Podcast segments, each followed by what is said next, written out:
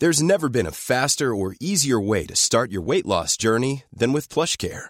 PlushCare accepts most insurance plans and gives you online access to board-certified physicians who can prescribe FDA-approved weight loss medications like Wigovi and Zepbound for those who qualify. Take charge of your health and speak with a board-certified physician about a weight loss plan that's right for you. Get started today at plushcare.com slash weight loss. That's plushcare.com slash weight loss.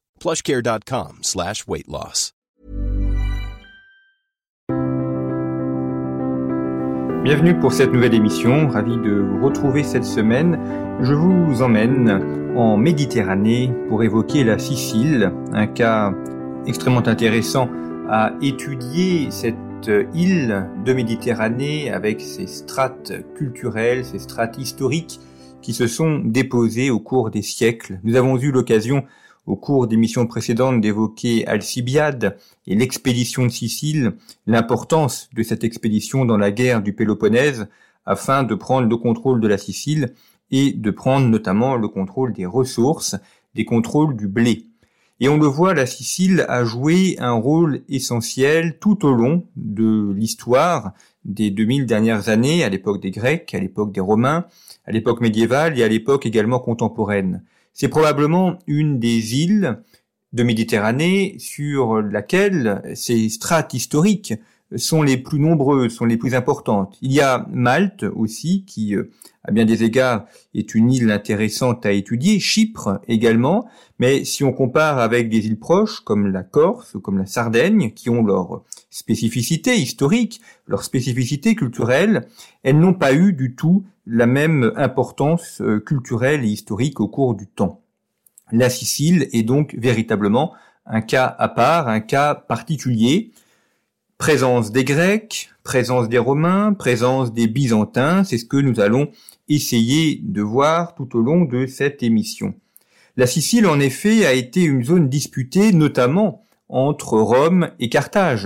Et il suffit de regarder une carte pour se rendre compte qu'elle est quasiment à équidistance entre la ville de Rome et la ville de Carthage. En tout cas, entre ces deux cités, entre ces deux États qui se sont fait une guerre à mort, eh bien, la Sicile est euh, entre les deux. Et c'est pour ça aussi que la Sicile est importante.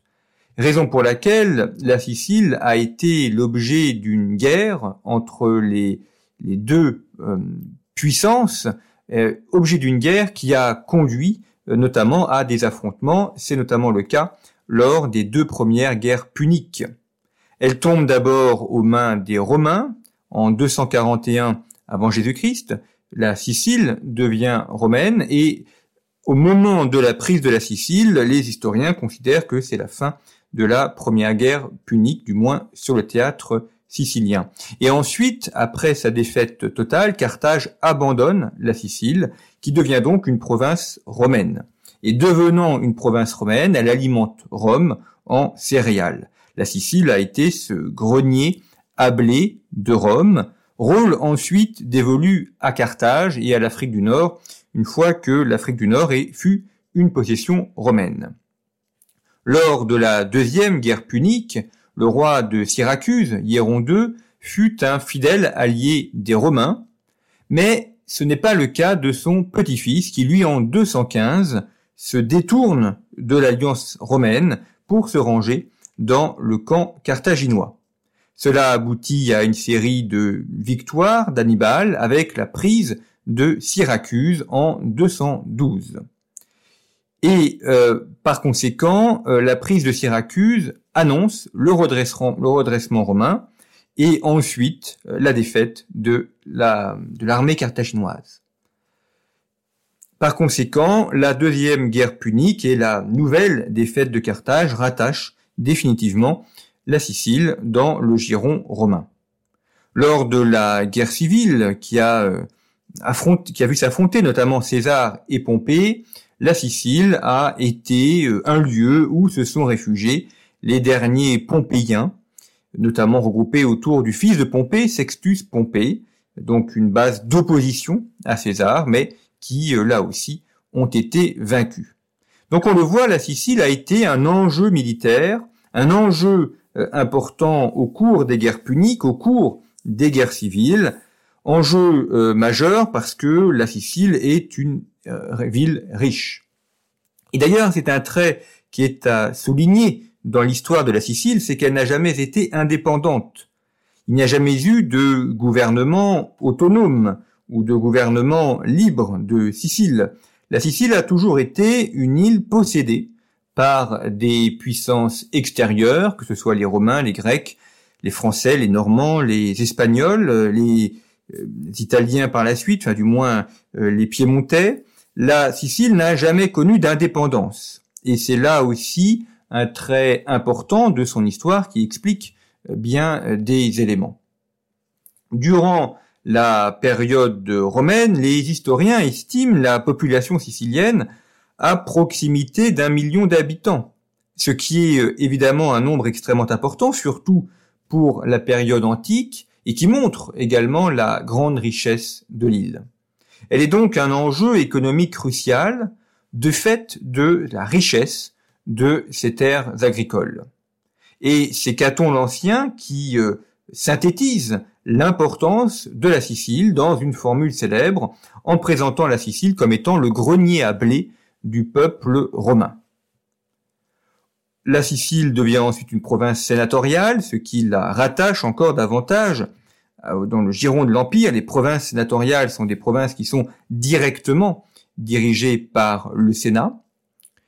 Et ensuite, euh, elle euh, disparaît, on va dire, de l'histoire militaire. La Sicile n'est plus un enjeu militaire parce que l'Empire s'étant agrandi, les, le limes, euh, les zones de marche, les zones de combat ne sont plus en Sicile.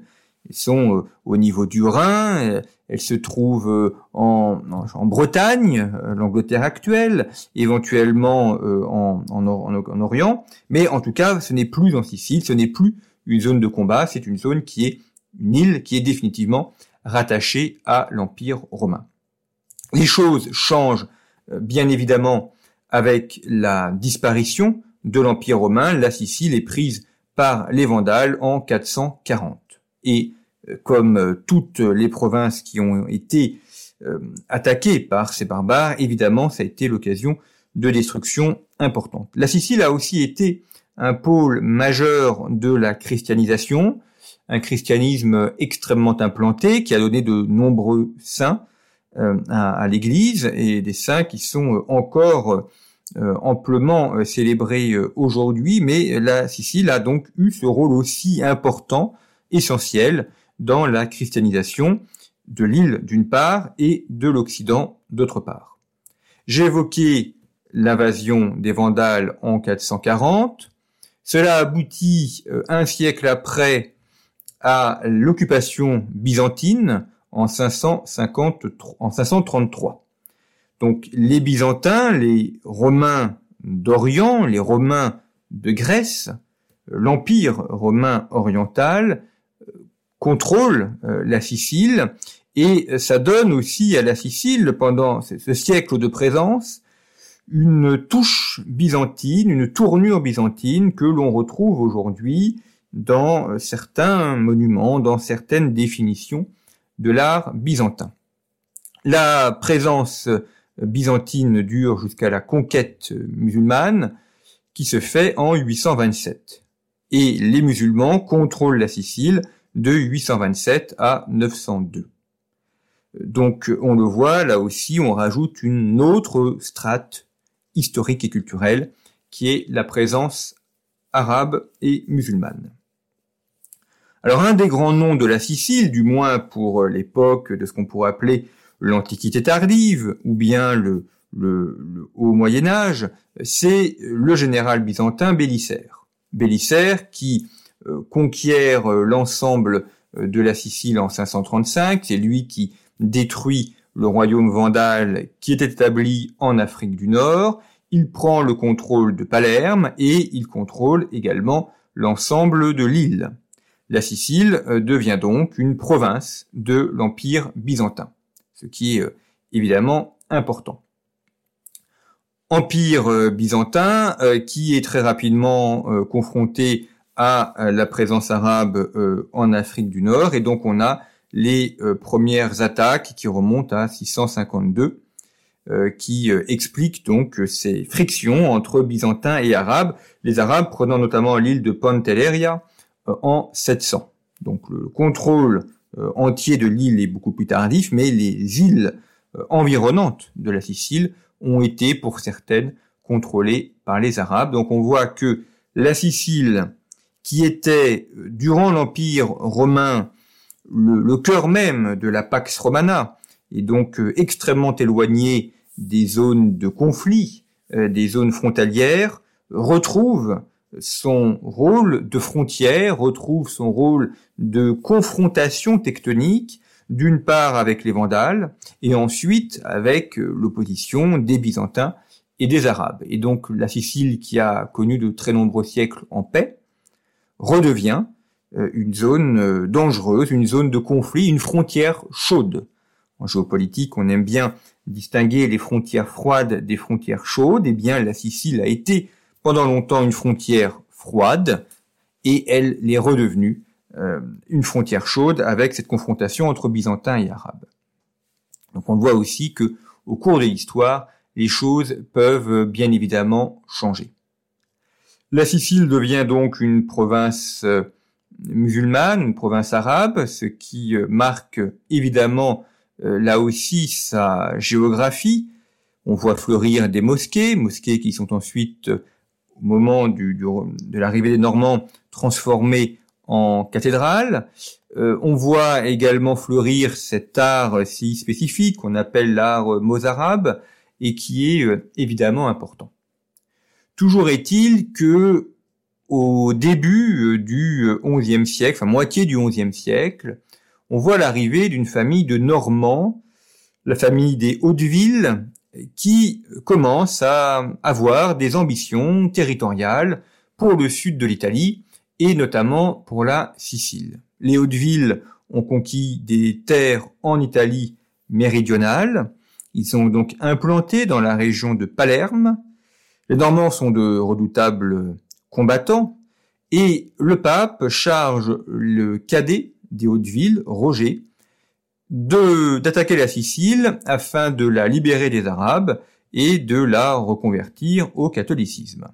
Et le pape lui accorde également la souveraineté sur les terres qui seront libérées. Roger part donc à la conquête de la Sicile à partir de 1060, et il faut à peu près une trentaine d'années pour que la Sicile soit entièrement en libérée si on regarde ça côté normand, euh, prise si on regarde ça côté arabe, en tout cas que le contrôle des Normands soit total. Ça s'est fait entre 1060 et 1090. Et euh, c'est donc Roger Ier qui s'est euh, rendu euh, célèbre par ses batailles. Roger Ier de Sicile, qui a été euh, donc décrété comte de Sicile et qui est décédé en 1101, donc au tout début du XIIe siècle. C'est évidemment un homme important parce qu'il est le fils donc cadet de Tancred de Hauteville et originaire de Coutances en Normandie et il a contribué à implanter la famille des Hauteville, la famille des Siciles, pardon, des Normands en Sicile. Son fils, Roger II, poursuit l'œuvre de son père, et Roger II a été euh, véritablement le grand constructeur, le grand bâtisseur. Quand on se rend à Palerme, on a cette cathédrale de Palerme, je vais y revenir, qui est magnifique et euh, qui euh, contribue ainsi euh, à la grandeur de la Sicile. C'est euh, aujourd'hui un des monuments les plus emblématiques de la présence des Normands en Sicile, cette cathédrale de Palerme où euh, sont notamment enterrés, outre Roger II, l'empereur Frédéric II. Donc là aussi, un rôle majeur. Et donc, Roger II, prenant le contrôle complet de, de l'île, développe d'abord l'administration, il euh, enrichit l'île, il contribue au développement économique et agricole de l'île et puis aussi au développement artistique, ce qui est euh, bien évidemment quelque chose de, très important. Et on a donc la présence euh, des Normands qui dure là aussi plusieurs décennies. Et la Sicile se retrouve ensuite entre les mains assez compliquées puisque il y a des conflits entre la famille des Hohenstaufen et la papauté. il y a également le fait que la famille des Normands euh, a tendance à euh, s'éteindre, notamment la, fille de Roger II qui épouse l'empereur Henri VI. Et donc à partir du moment où il n'y a plus euh, d'hommes qui peuvent prendre la couronne, mais où c'est une fille qui hérite de la couronne et qu'elle épouse l'empereur, évidemment la couronne change de main, couronne change de famille, et par conséquent à la dynastie des Normands succède la dynastie germanique des Hohenstaufen. Et donc, la couronne de Sicile passe sur la tête de l'empereur Henri VI, qui établit sa souveraineté sur la Sicile. Et le fils d'Henri VI, c'est Frédéric II. Et Frédéric II, donc le célèbre Frédéric II, le stupor mundi, selon l'expression d'Innocent III, eh bien, s'installe en Sicile et fait de la Sicile euh, sa base arrière, ou du moins son territoire préféré, parce qu'il possède de nombreux territoires. Cela aboutit ensuite à un conflit entre les Hohenstaufen et la papauté. Le pape demande aux frères de Louis IX, Saint Louis, de venir prendre le contrôle de la Sicile, et donc c'est donc en 1266 la conquête de l'île par Charles Ier, le comte d'Anjou, et le frère du roi de France. Nous avons donc un nouveau chapitre de l'histoire sicilienne qui est la présence des Angevins. On a eu les Normands, on a eu les Hohenstaufen, on a maintenant les Angevins, les Angevins qui contrôlent à la fois la région de Naples et la Sicile et qui s'installent à Naples.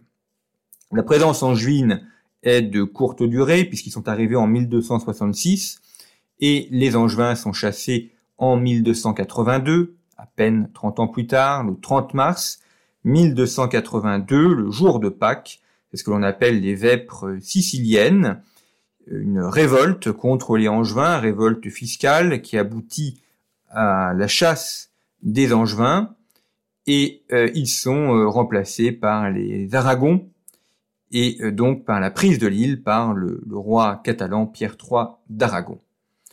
Euh, donc on le voit euh, là aussi de très nombreux changements au cours euh, de cette présence des, Normands d'une part, des, Germaniques d'autre part, et puis des Français, etc. Donc énormément de changements, bien évidemment, qui a contribué à des transformations importantes. Et donc on voit que l'histoire de la Sicile est, particulièrement mouvementée, se poursuit aussi. Alors je ne vais pas euh, revenir sur euh, l'ensemble euh, de ces de, de, ces changements, ce serait un petit peu fastidieux, mais peut-être aussi sur revenir sur les quelques lieux emblématiques de la de la Sicile et notamment la cathédrale de Palerme qui est peut-être le bâtiment euh, le plus, célèbre. Il y a aussi le palais des Normands, je vais y revenir, mais du moins la cathédrale de Palerme qui euh, joue euh, un rôle majeur, qui est extrêmement visible, et qui joue un rôle majeur aussi de par son architecture. C'est ce qu'on appelle le style mozarabe. C'est aussi un mélange d'art roman, d'art grec. On retrouve également des traces siciliennes absolument euh, importantes dans cette cathédrale de Palerme, euh, qui est très, intéressante parce qu'elle est à la fois euh, totalement rattachée à l'art européen. Alors c'est pas évidemment les grandes cathédrales qu'on a dans le nord de la France, c'est pas du calcaire blanc, mais on voit bien que il y a dans la cathédrale de Palerme un style européen que l'on retrouve dans beaucoup de, lieux en Europe, mais avec une patine avec euh, une trace qui est euh, propre évidemment euh, à la région de, de Palerme, à la région de la Sicile, une architecture qui est importante bien évidemment, et puis également le sarcophage du tombeau de Frédéric II. on a aussi une cathédrale qui a été transformée au cours du temps, c'est-à-dire que si les fondations datent du XIIe siècle, il y a eu des aménagements euh, dans les époques euh, postérieures, euh, donc notamment un apport baroque au XVIe, XVIIe siècle, des transformations aussi jusqu'au XVIIIe siècle. Souvent, on a tendance à voir les cathédrales comme étant figées, comme étant fixées dans un temps précis. Or, toutes ces cathédrales, tous ces bâtiments ont également différentes strates historiques. Elles ont été euh, perfectionnées, améliorées au cours du temps. Et donc c'est davantage un palimpseste euh, que euh, un, moment figé. Et la cathédrale de Palerme est aussi ce livre ouvert sur l'ensemble de l'histoire de la Sicile. On a évidemment du réemploi de temples grecs et de temples romains. On a l'usage de la mosaïque byzantine. Bon, donc tout ça fait que euh, la cathédrale de Palerme est en elle-même une excellente synthèse de l'histoire même de la Sicile. À Palerme toujours, il y a le célèbre palais des Normands, qui est le palais de Roger II, et dans le palais des Normands, il y a notamment la chapelle palatine, alors qui est un, un chef-d'œuvre euh, magnifique. Surtout quand on sait qu'elle a été construite en une dizaine d'années, elle a été construite en 1130, les travaux se sont achevés en 1140. C'est absolument fabuleux. Si un jour vous allez à Palerme ou si vous y avez été, euh, vous pourrez voir ce monument qui est tout en mosaïque. C'est vraiment un, style byzantin euh, acclimaté à la Méditerranée et acclimaté à la Sicile. Des mosaïques du sol au plafond avec des Christ pantocrateurs, avec évidemment la représentation des scènes de l'Ancien Testament et euh, des évangiles. Donc c'est aussi une Bible euh, à ciel ouverte, une Bible en, mosaïque, en, message, une Bible en dessinée, ce qui est aussi très utile pour éduquer des populations qui ne savent pas forcément lire. En tout cas, on a là des représentations euh, des passages les plus célèbres de la Bible. Et euh, notamment dans cette chapelle mosaïque est représenté le roi Roger II euh, avec lors de son couronnement comme roi de Sicile. Donc une très belle très belle représentation des mosaïques qui ont abondamment euh, influencé l'art sicilien par la suite. En tout cas, la chapelle palatine est un monument à lui tout seul. Et puis, sur les hauteurs de Palerme, il y a la ville de Montréal et la cathédrale de Montréal et qui est là, là aussi euh, très importante. On est sur les hauteurs, on aperçoit Palerme en contrebas, on aperçoit également la mer. Ça fait un petit peu penser au euh, château de Capodimonte euh, sur les hauteurs de Naples. Là aussi une cathédrale qui a été construite durant l'époque des Normands en 1172. Les travaux se sont terminés en 1176, donc très rapide également. L'extérieur est assez austère. On a l'impression d'avoir une sorte de monastère bénédictin euh, méditerranéen. Il y a la, chaleur de la pierre, mais l'intérieur est euh, d'une très grande richesse. Là aussi, on est toujours stupéfait par euh, la qualité des mosaïques, par la beauté des lieux également. Il faut voir là aussi Montréal et pour se rendre compte de, l'importance de, cet endroit. Palerme est une ville très curieuse, très sale, euh, mal entretenue à bien des égards, avec euh, des déchets un peu partout. C'est dû aussi à, la présence de la mafia et dans cette ville tortueuse de déchets et mal entretenue, eh bien il y a quelques-uns de ses chefs-d'œuvre comme sa cathédrale et comme son palais de, de Montréal. Donc c'est évidemment très particulier, très curieux aussi. ça, je ne pas que ça fait le charme de la Sicile, mais du moins ça contribue à son histoire. Alors avançons un, petit peu pour aller vers le 18e, 19e siècle. La Sicile a été euh, la possession euh, du royaume des deux Siciles, et donc en tant que royaume des deux Siciles, euh, la capitale est passée de Palerme à Naples, puisque Naples était la capitale de ce royaume, et donc la Sicile est passée sous la juridiction des Bourbons, les Bourbons d'Espagne, Bourbons qui eux ont été, enfin sont des descendants également euh, des, rois de France. donc un mélange aussi de, France et d'Espagne. Joachim Murat a été lui aussi le, le roi de Naples, mais il a été chassé en 1815, chassé du trône par l'Empire d'Autriche, et donc c'est Ferdinand des deux Siciles qui retrouve son trône, Ferdinand Ier des deux Siciles qui restaure en 1815 ce royaume des deux Siciles. Il contribue au, développement de la Sicile, il contribue aussi à l'entrée euh, de la Sicile dans la, ce qu'on appelle ensuite la révolution industrielle, le développement de la Sicile, c'était extrêmement important, de, Naples et de la Sicile. Et euh, Ferdinand Ier a, a évidemment euh, contrôlé euh, ce royaume de manière assez importante, mais ses, fils y ont succédé.